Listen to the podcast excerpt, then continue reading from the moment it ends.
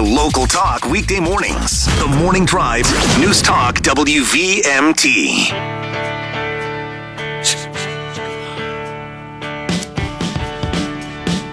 Only one place? Yep, just one. Oh, I'm glad I'm here.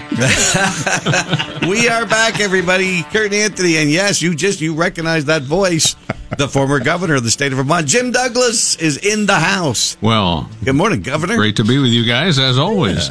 Thanks for coming up this morning. I uh, know the track well. well, yes. You can do it blindfolded, right? Yeah, yeah. Sometimes it's safer that way. Are you still driving the beat up car that you used to be driving? No, no. I, I, I have a, a Not that it was beat up. No, it old. wasn't. It was just small. Yeah. That's all. Yeah. In fact, I used to uh, trade a lot more frequently back in those days because I was commuting uh, 100 miles a day plus a lot of other trips during the day or in the evening or whatever. So um, I, I, I didn't keep cars as long as uh, as I might have. But now, the price of a new car, right? So, Right. And I don't uh, drive as much, at least on a, a weekly basis. So um, uh, fir- uh, first thing is that uh, the boss said you got to get a bigger car. You can't have one of those little uh, you know things. Yes, they're We fuel know, and we know who the boss is. Yeah, that's right. They're, they're- Good morning, yes, Dorothy. yes. they're they're fuel efficient, but you know, uh, Yeah. no match for some larger vehicle if there were a problem. So so I, um, I've got a bigger car. Gas mileage isn't quite so good, but uh, it's fine. And you used to be referred to, I think, you can correct me if I'm wrong, as a uh, thrifty spender. Well, well, just because uh, you know uh, dust comes out of my wallet whenever I open it up. I I don't know what you're referring to, Kurt. well, there's something to be said for that. well, well, we like a thrifty, thrifty spender at a personal level, and maybe thrifty as governor too, That's keeping right. things under control. There's nothing better. Well, I think we were talking last time I was here about the fact that this is the centennial of the inauguration of my hero, Calvin Coolidge, and talk about thrift. Um, I mean, he, he, he, for eight years during the Harding and Coolidge administration, the federal debt actually went down. Uh, this year, it's going up by what a trillion three or something. Yeah. it's it's just bizarre. And he, reduced uh, federal spending. He reduced the number of federal employees. Uh, uh, there- there's a famous story. uh, Sometimes they get you know uh, enhanced, but um, that he he said every federal employee shall receive one pencil.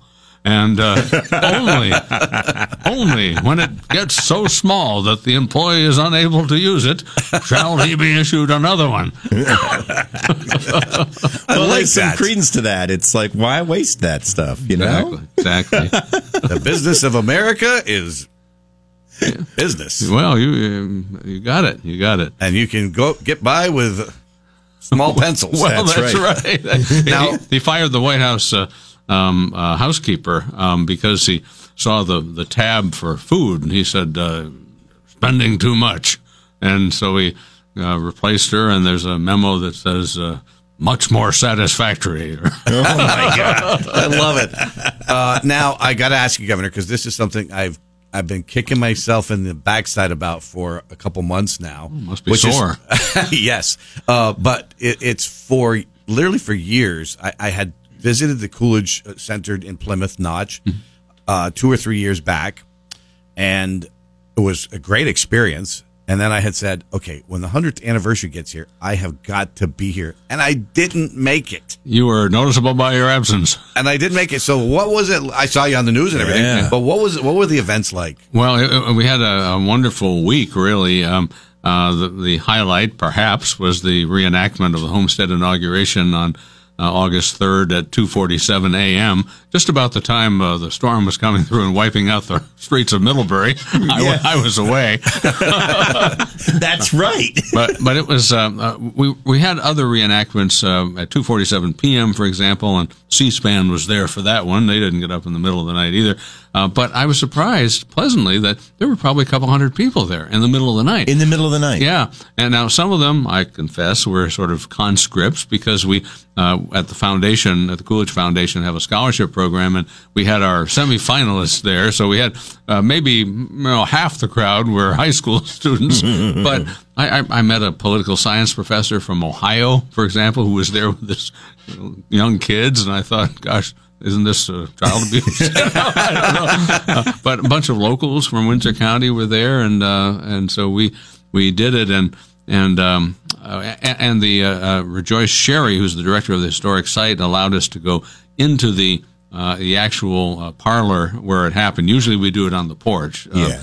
and um, uh, with the actual lamp, and uh, um, so that was really neat. The, the only problem with that is uh, not everybody could see, so uh, she took the uh, the curtains off the windows, uh, threw up the sashes, and so uh, some people could get up and take some pictures. And then we moved out to the porch and did it out there again for the bigger crowd. bigger But- crowd. But it was a great experience, and um, for those who missed it, Kurt, um, uh, every year on the Saturday nearest August third, we do a reenactment at two forty-seven p.m. So You did it again on Saturday. yes, we did. Yeah. we did. And I, I- did you? Were you so busy? I mean, with getting you were playing the, his father, right? Correct. So were you so busy with that? Because I can imagine you, you were that you weren't able to like stop for a second and just enjoy the the moment. Like that. it, to me, that's what I think about. Is like a hundred years ago at this moment, Right. Calvin Coolidge is getting the call. Uh, or, uh, not getting the call. They didn't have a phone right there, but he's getting the message uh, that he has suddenly become president of the United States. Did you have a? were Well- you able to stop for a second and say, just? I, I mean, the magnitude of that moment from a hundred years ago, right then. Yeah, I did, and and here's why. Uh, first of all, uh, his great grandson Chris Jeter portrayed the president, vice president, becoming president, and and I could tell that for him it was really a very meaningful moment uh, to stand there where his great grandfather had on the same spot, uh, same table, same lamp, uh, and and take the oath. And um, we wanted to make sure that the oath occurred at 2:47 a.m. exactly, and we were a little ahead of schedule. so, so I, uh, so we're kind of uh, you know whispering to each other like, I think we got two minutes to kill here. what are we gonna do? so, so you know, I, I'm somewhat of a ham when I have to be, right, Kurt? So, I, so, so I said, uh, uh. Let's see now. Where's my copy of the Constitution? Yeah. and it's probably that's probably more realistic. Probably the Well, father's yeah. like, "All right, wait a minute." well, got, got to get my, my notary stamp here so I can uh, fix it to the document. So I like we, the imitation of Coolidge's dad too. well, we vamped for a minute or two, so so it was. But I, to answer your question, Kurt, yeah, I mean, uh, it's pretty because usually we do it out on the porch, and this was in the parlor, Yeah. on the exact spot. So it it, it was a it's great sort of, experience. It's the type of thing that sort of makes your hair like just the idea that you're right there, and that's why I'm so mad at myself because. It, I'm not going to be at the 200th we'll save or you the spot. 150th or the 150th. Well, you may make the 125th. Come on. Oh, yeah. well, Even that's pushing it these days, I'm sure.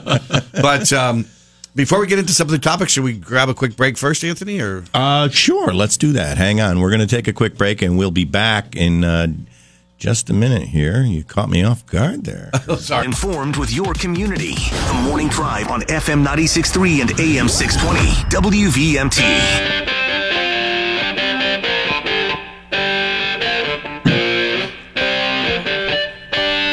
Welcome back to the Morning Drive, everybody. We've got Governor Jim Douglas in the house with us. If you've got a question for the former governor, give us a call on the McKenzie Country Classic Hotline, 888 Governor, um, lot of things to talk about with you with this this morning. But first, is there any update on the court case? Anything, or is it gonna is it gonna be going on for a while? the wheels of justice turn very slowly. I'm learning. Uh, uh, so no, the answer to your question is no. Uh, we're in the phase now where the court asked the parties to develop a, a more thorough uh, evidentiary um, um, presentation. So we'll we'll pursue that.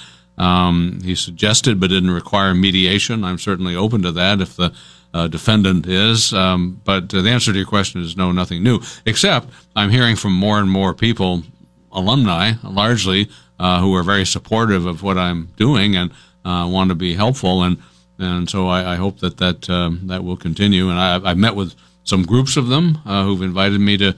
Uh, to get together and talk about this, so there's a lot of interest. And it, what's fascinating is um, it's not at all ideological because, um, well, you're not quite old enough to remember, but back in the 60s, uh, um, when Anthony was uh, knee high to a grasshopper, um, uh, it was liberals who were shouted down during the Vietnam era, uh, the civil rights era, and so true classical liberals understand that this is a uh, this is a bad move, uh, and because what g- goes around uh, comes around. Um, so, um, And I would see where it also think at some point the institution would realize that um, you think about all those other buildings that have been built since the '60s. Okay, uh, look at look at let's look at some of the sports complexes. Let's look at uh, science buildings and and and so when they turn to alumni to say, "Hey, we need X number of dollars to build this new this," they'll be like, "No, you know what? I watched what you did with the Mead family." I don't think I want my name on it. I think I'm going to give my money somewhere else. Well, you're exactly right. In fact, in, in, in the meeting I had within the last week with a group of alumni, one Mm-hmm. gentleman said exactly that. He said, I, I, I don't know what they're going to do to me after I'm gone, so I'm going to give away my money while I'm alive. Um, and to somebody else. Oh, absolutely, and and and uh, this is a slightly uh, a side diversion, Anthony. But uh, I talked with a Dartmouth grad who's unhappy with a, a naming decision made over there, and he's uh, he's quite elderly, but uh, still very much with it. and he said, uh, "I had a hundred thousand in my uh, will uh, as a bequest to Dartmouth, my alma mater. I just changed it to five dollars, and Yeah. and, the reason I didn't go to zero is I want to make sure that there's no contesting my will like oh it was an oversight and I, you know, so I want it very clear that that was my intent. And as you, for, uh, for, for- Oh, yes. I'm sure pretty much everybody knows what we're have pretty pretty much everybody knows what we're talking about. But just to be clear, we're talking about Middlebury College changing the name from Mead Chapel because they didn't like something he said in a speech in like one line from over hundred years ago about eugenics. And uh, nobody's perfect.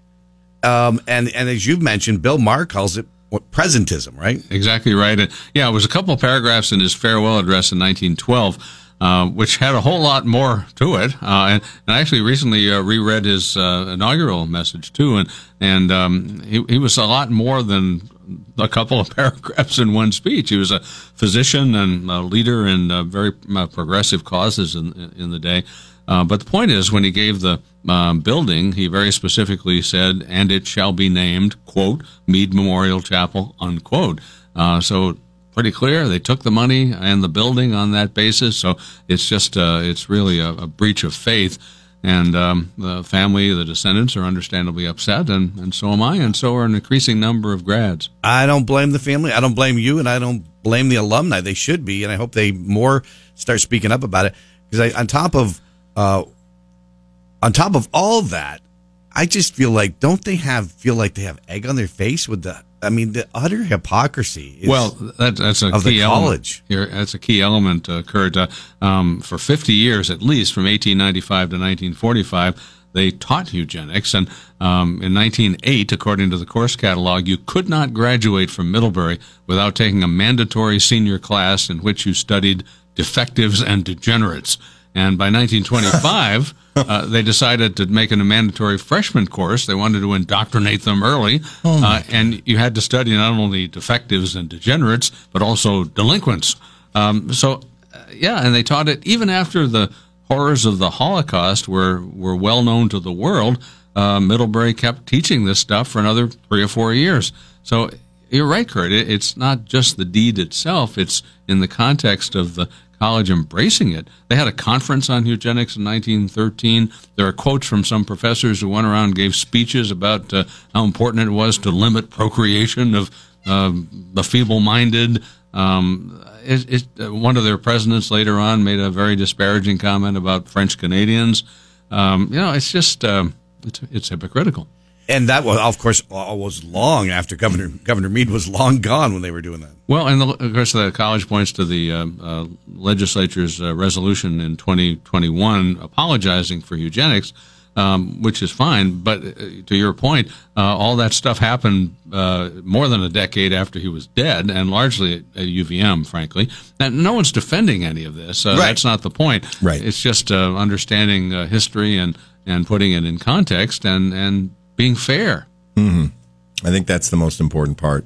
I do have a feeling, though, having watched the cycle a few times, when you start talking to alumni and they start talking about their wills, perhaps mediation may be in the future. Well, we'll see. I'm certainly uh, willing. Um, um, I, Yep. I don't. I don't know. We'll see, Anthony. But Yep. the, uh, the answer to your opening question is it's going slowly. the wheels of justice turn slowly. The governor has found that out very clearly. Um, in regard to, uh, uh, um, what was I going to say? I lost my point. Um, I, I want to ask you, You about. won't make it to the 125th. no, I will not. I don't think I'll make it anywhere close to that. I I'm know losing I'm not making it. It's okay. What about? Uh, so let's move on to some other topics. What, what's your thoughts about the um, the speaker's race last? year? I mean, or that not the speaker's race, but the fact that Speaker Kevin McCarthy Yeah. was voted out. Oh. I'm disappointed. Uh, of course, uh, statistically, uh, historically, the Republicans in 22 should have achieved a majority of 30 or 40 seats. Um, there, there are formulae that uh, that make these projections based on the uh, favorability rating of the president and and um, some other uh, factors, um, but they didn't. They had a very narrow majority and have a narrow majority. So a, a small number of Republicans can call the shots, which they did last week. Um, as one member of the uh, uh, uh, Republican caucus said, the overwhelming majority of us support Speaker McCarthy. Um, and, and, you know, I don't. I, I guess I don't really understand the Democrats. I, I mean, they. Uh, I get it. They're, the loyal opposition. Uh, they're quite partisan, but uh, they could have prevented chaos uh, if they wanted to, and they chose not to. Um, they chose partisanship over bipartisanship, and um, so they certainly bear responsibility for this too. It plays right into their hands, though. I mean, eh, when they they- they're just making all the political ads for the 24 cycle. You can just see it. Right. The sound bites, everything. It's it it's all just played right into their hands, and and it's the Republicans. Uh, it, it is it literally there should have been a, a, a wave, if you will, statistically. Even if you just look at it statistically, uh, and obviously there wasn't. And it's this thin major- minority uh, or thin majority and it plays into their hand. They, they basically are, in my opinion, they've given away the House and the Senate by this by these actions. It'll be it's an uphill battle now for the momentum to stay uh, in the right direction. I, that's probably true, Anthony. But um, you know the old saying, uh, "A week is a lifetime in politics." Well, the one thing I've learned from from sitting with Kurt is he's like, "Oh, don't say that. Never say never." And then you watch six months later, something happens, comes around. I mean, you know, there's world events, there's all these outside factors, but it's pretty frustrating when when um, one or two people can can sabotage an entire uh, organization and. You know, I just constantly say half a loaf is better than no loaf at all. Let's just have a conversation and just head in the in the in the in the direction that we need to go in. You know, the pendulum is swung this far and this far. It doesn't have to swing so far. There's there's there's a big slice in the middle that really I think wants the same thing, and there are these outside factions that just constantly the the, the tail is wagging the dog back and forth on both sides. It's Exactly it's right. pretty Uh, frustrating. Well, most Americans are fairly moderate and cent- centrist, um, but uh, our politicians are not um, for reasons of redistricting and party uh, primary contests and that sort of thing. Um, but I, I often think uh, during these times of Ronald Reagan uh, in two contexts. One, uh, to your, your most recent point, um, he said, you know, it's okay to disagree with somebody on something, but um, let's keep it in context because if, if you and I disagree 20% of the time, you're still my 80% friend. Yeah. And, and secondly, remember uh, Reagan's 11th commandment? Speak Uh, no ill.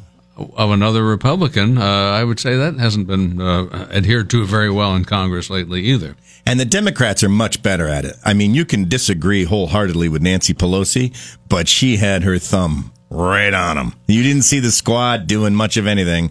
Nancy shut them down, and uh, and that that's not the case with the Republican Party. Well, we're, we're, and and in a way, I admire that because Republicans uh, are independent. They Right. use their own uh, judgment, and, and that's good um, to a point. Yeah. Now, when we come back from the break, we're going to hear more from Governor Douglas, including we're going to ask him about. Um, we're going to read to him some comments from some of the Democrats as to why they voted with the the small number of Republicans. See what Governor Douglas thinks about that, and more on the speaker's race. But also, we're going to get his thoughts on what's going on over in Israel, uh, which is pretty scary. It's terrible. And we'll hear more from the governor on that and a lot more. Yep, we're going to take a quick break, check in with Fox News. Amanda's got the headlines. We got the fork. This is the morning drive on FM 96.3 and AM 620. News Talk, WVMT.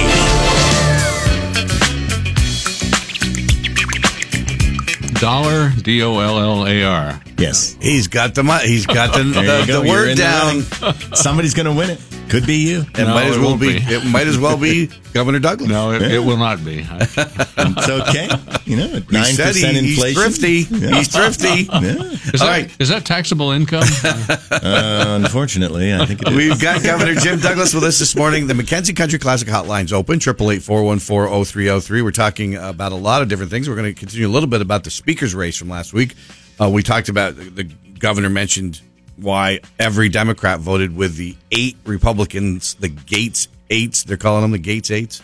Uh, eight. Um, so here's what one Democrat, and that is Becca Balint, our own Becca Balint from Vermont, said as to her reasoning. I want to get your reaction. She said the issues that were not dealt with on January 6th and in the days that followed are now coming to a head. This is a civil war within the Republican Party, and the extremists have been in charge and have owned this speaker, Kevin McCarthy, from the time when he got enough votes to be speaker. What do you say to that, Governor? Well, it's pretty obvious that they sent the talking points around. Uh, coincidentally, I was uh, driving to a meeting in uh, Massachusetts this uh, uh, the end of last week, and uh, heard a, Massachusetts congressman use almost the same words. So Verbatim, so, yes, So they yeah. got the me- memo around. Um, but look at, at at what they've done. Uh, we now have uh, uh, paralysis in the House.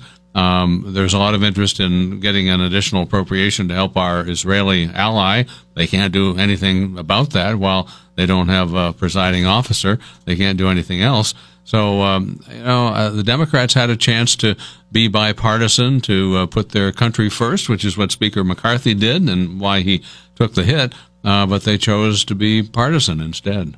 That's what Peggy Noonan. We got a call. We'll get right to you, if caller.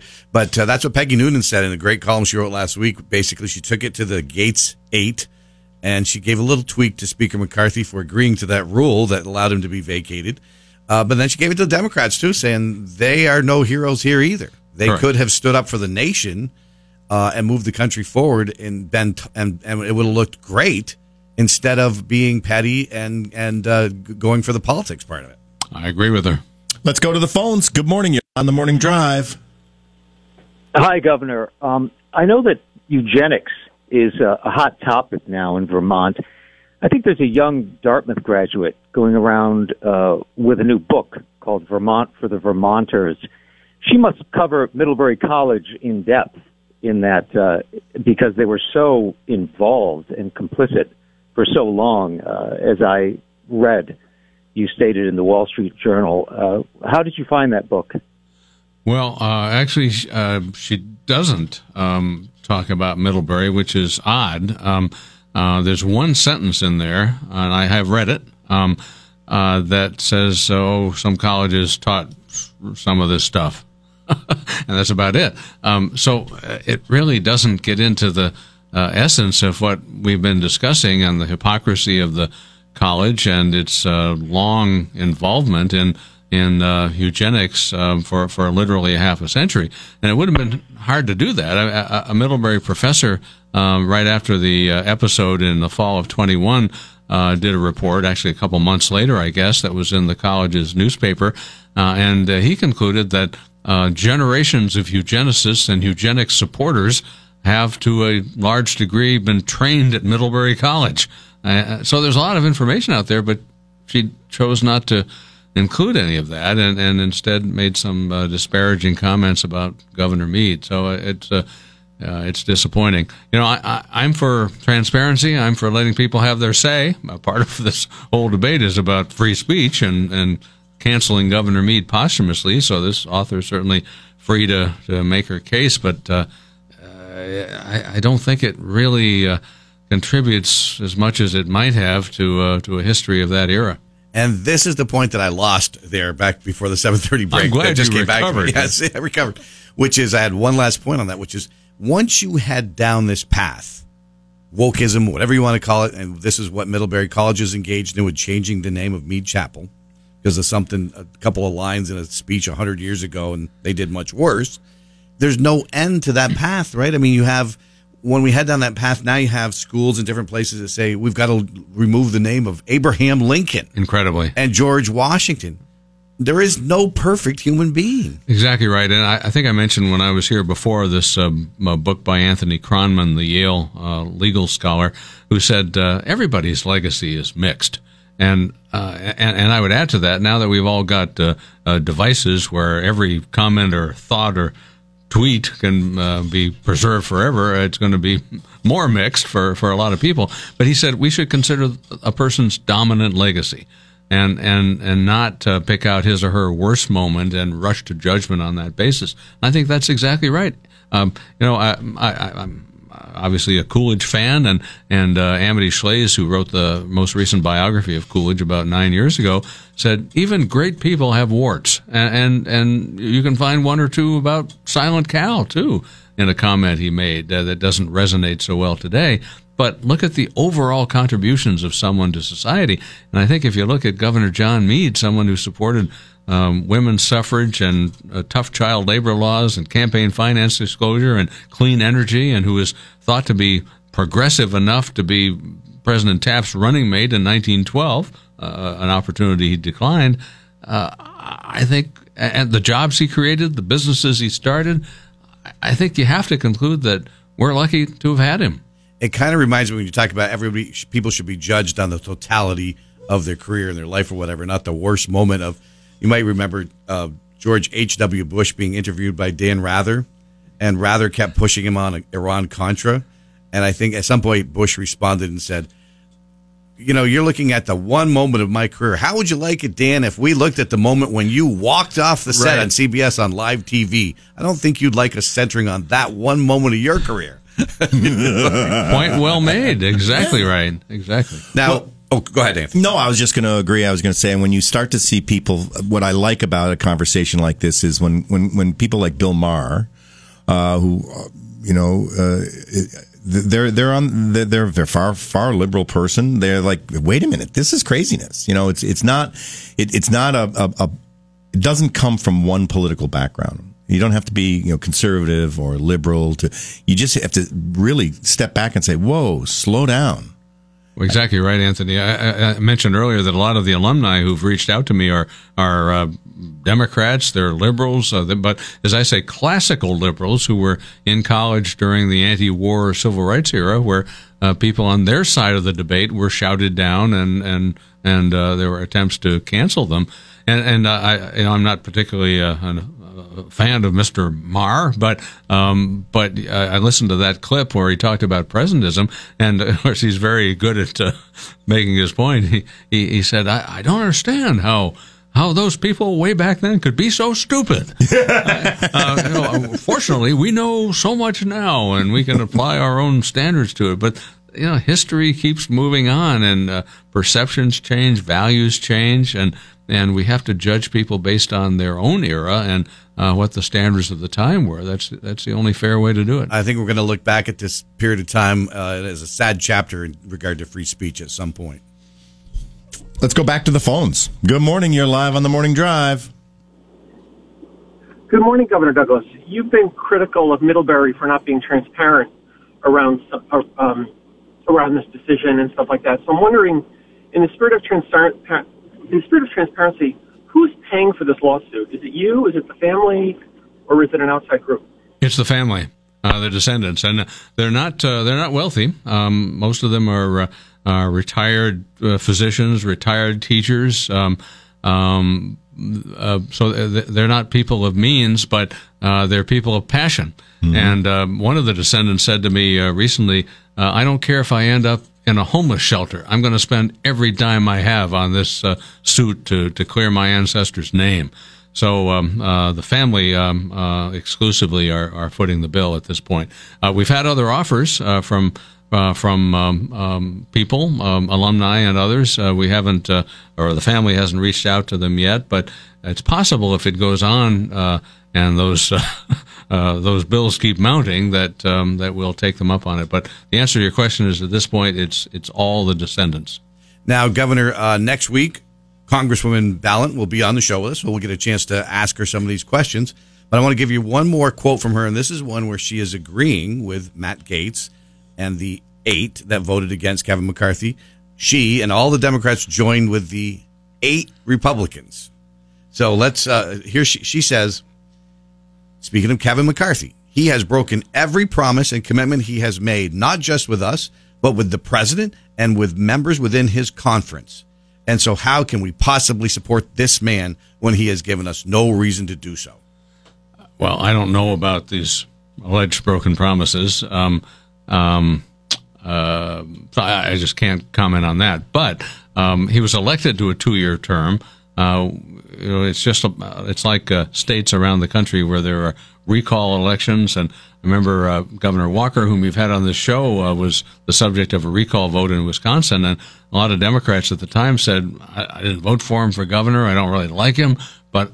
But he was elected to a term, and he's entitled to finish it. And I, I think the uh, better debate would have been a couple years from now when um, uh, Speaker McCarthy was up for reelection. Then they could reassess. Isn't it a terrible precedent to set? I think so. Remove the speaker because I mean, now what if a, a Democratic speaker's there and they don't? You know that happens. Republicans are all going to. You can always find something to quibble about with the speaker. Correct, especially if um, folks uh, didn't want him there in the first place, which is obviously the case in. Uh, with some members of Congress or uh, members who have uh, other political ambitions and want to get a lot of publicity, um, you know, whatever the motive might be, uh, I think you're right, Kurt. Uh, this could be a precedent that leads to even uh, greater chaos in the future. Do you think the Democrats will like Jim Jordan better than Kevin McCarthy, well, if that's I, what it ends up being? I've had the same thought. I mean, uh, and it may well because uh, you know. Uh, former President Trump has a lot of influence in the caucus. He's endorsed uh, Chairman Jordan. Um, I, I, be careful what you wish for. Kevin McCarthy's not going away quietly. He's still a member of the of the, of Congress, and in fact, he got the uh, office that Speaker Pelosi had. he now yeah, was in that office. That's funny. um, but he has come out with a very strong statement about what's going on in Israel, and I want to get your thoughts on that in just a moment here. He's come out with a very strong statement. He said, "We had better be very careful with. We just saw what happened in Israel, uh, this attack where the intelligence this got by intelligence. We better redouble checking on our own intelligence." And was also t- telling everybody we also have this situation on the border where people are flowing through and we don't know who a lot of these people are. There may be sleeper cells. And he, is warning us this could happen here. Well, it, it certainly could, uh, and, and, it ra- raises an even bigger question. Maybe he didn't get to this in his statement, but I think it's implied. Um, America, America's uh, um, uh, strength over time has been its strength. Um, you know, I think of when Ronald Reagan was elected in 1980. Uh, the Iranians didn't want to mess with him, so they released the hostages on uh, inauguration day.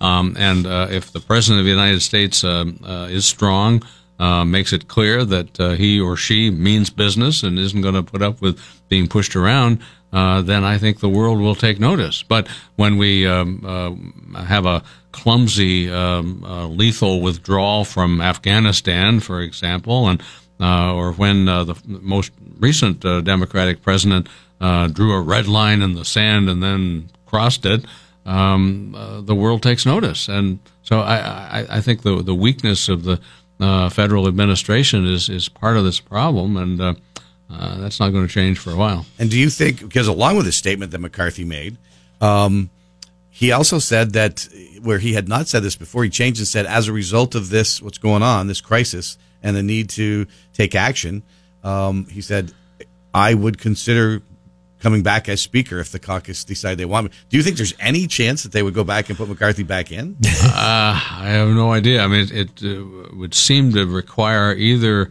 uh, some Democratic votes, um, which doesn't seem likely. No, I guess not because they vote like, uh, um, well, sheep. Yeah, okay. I'll say it. Uh, He'll go with that. I'll go with it. Uh, fill in the, the noun here. Yeah, that could be the uh, the magic word someday. Um, or, it might be. or peeling off uh, a handful of the uh, dissident Republicans. Um, uh, I, I, think that would be a good outcome. Personally, um, I, I think he, he, seems like a great guy. I've never met him, but um, seems like he did a good job navigating a very very difficult path with a narrow majority. We've got to call it. I want to ask you one more quick thing on this when Becca Balint says that we can't trust him on anything, he didn't work with us. isn't the reality that McCarthy, the ultimate thing that cost McCarthy his speakership, was, Was that he cut a them. deal with them? Exactly right. Yeah. Exactly right. He, as he said, uh, uh, you know, if this costs me my job, so be it. Um, the country is more important than than politics, and I admire that. Uh, yeah, that on the heels of him saying when Nancy Pelosi said, uh, you know, I think McCarthy's best moment was his press conference afterwards uh, because he was very candid and, and he said, well, no, Pelosi said, don't worry about it. We'll back you up. Yeah, see Take how that, to the bank. Huh? Let's go to the phones. Good morning. You're live on the morning drive. Hi, good morning. Hey, you know, McCarthy promised to release the January 6th tapes as part of his reason for being elected the the the uh, the House to the uh, leadership of the House. He's refused to do that. Trump was making great inroads in revealing the deep state in this country, and I think that's very important that those tapes be released.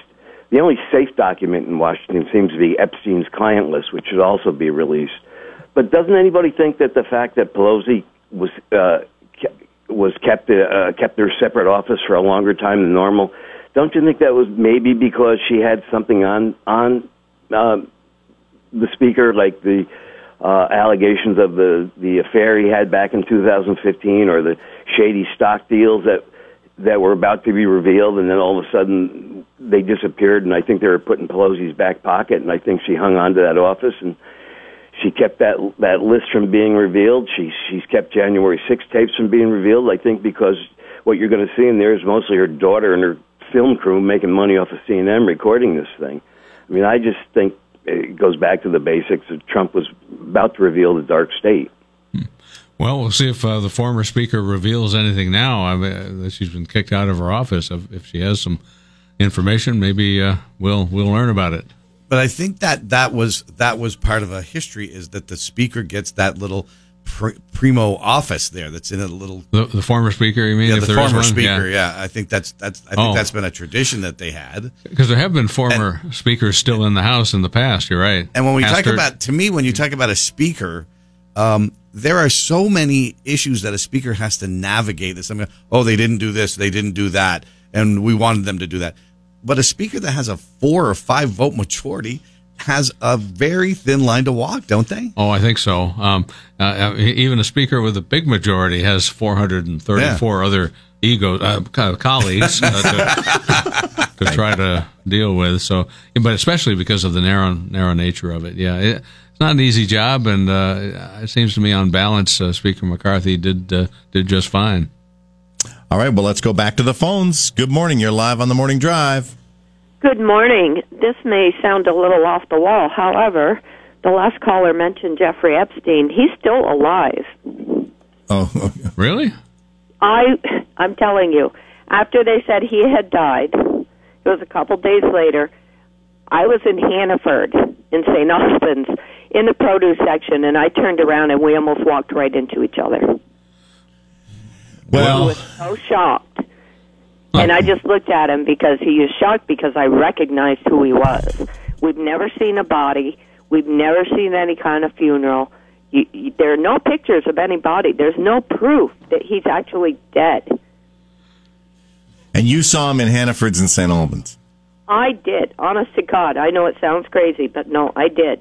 All right, Governor, do you want to? You have any reaction to that? No, but of course there have been Elvis sightings uh, as well. Uh, I, I, I read an article uh, somewhere where, that said that uh, um, there are five or six people somewhere in the world who look exactly Yeah. like each one of us. Doppelgangers, yeah. Yeah, so um, a lot of people do look alike. I'm just going to say I'm sorry to the guy who looks like me out there somewhere. I know. Me or too. how about the guy who looks like Epstein? Yeah. yeah, exactly. yeah.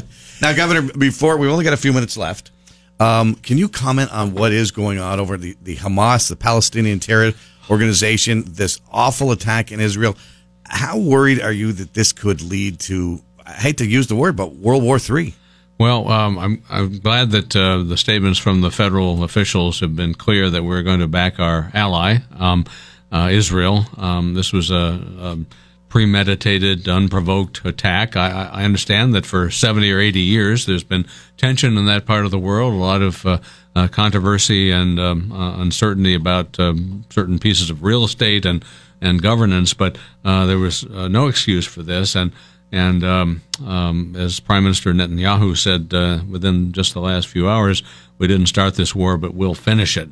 And I, I'm surprised in a way that there was uh, this attack because they have to understand the strength of, of the Israeli military and, and their resolve. Um, so I think they're going to feel it.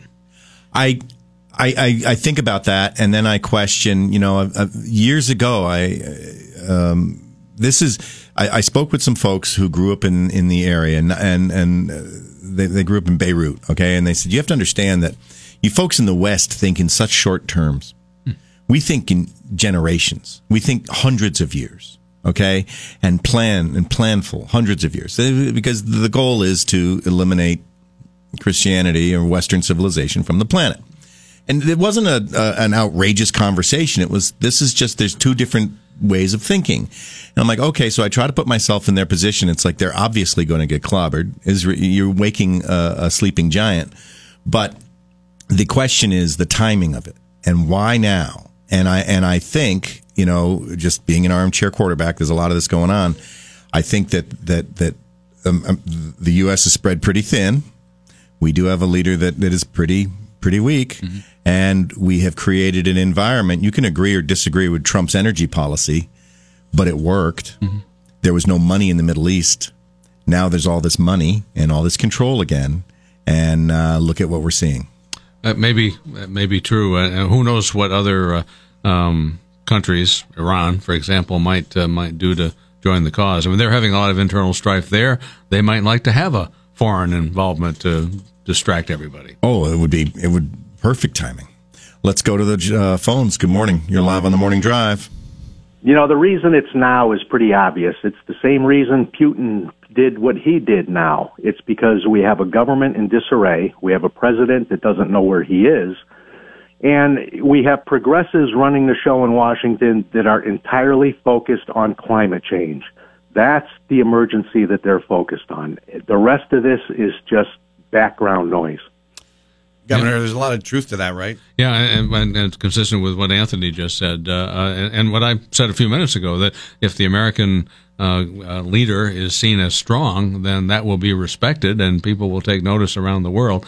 And right now, um, you know, I, I, mean, I worked with Joe Biden when he was VP. I was chairman of the National Governors Association.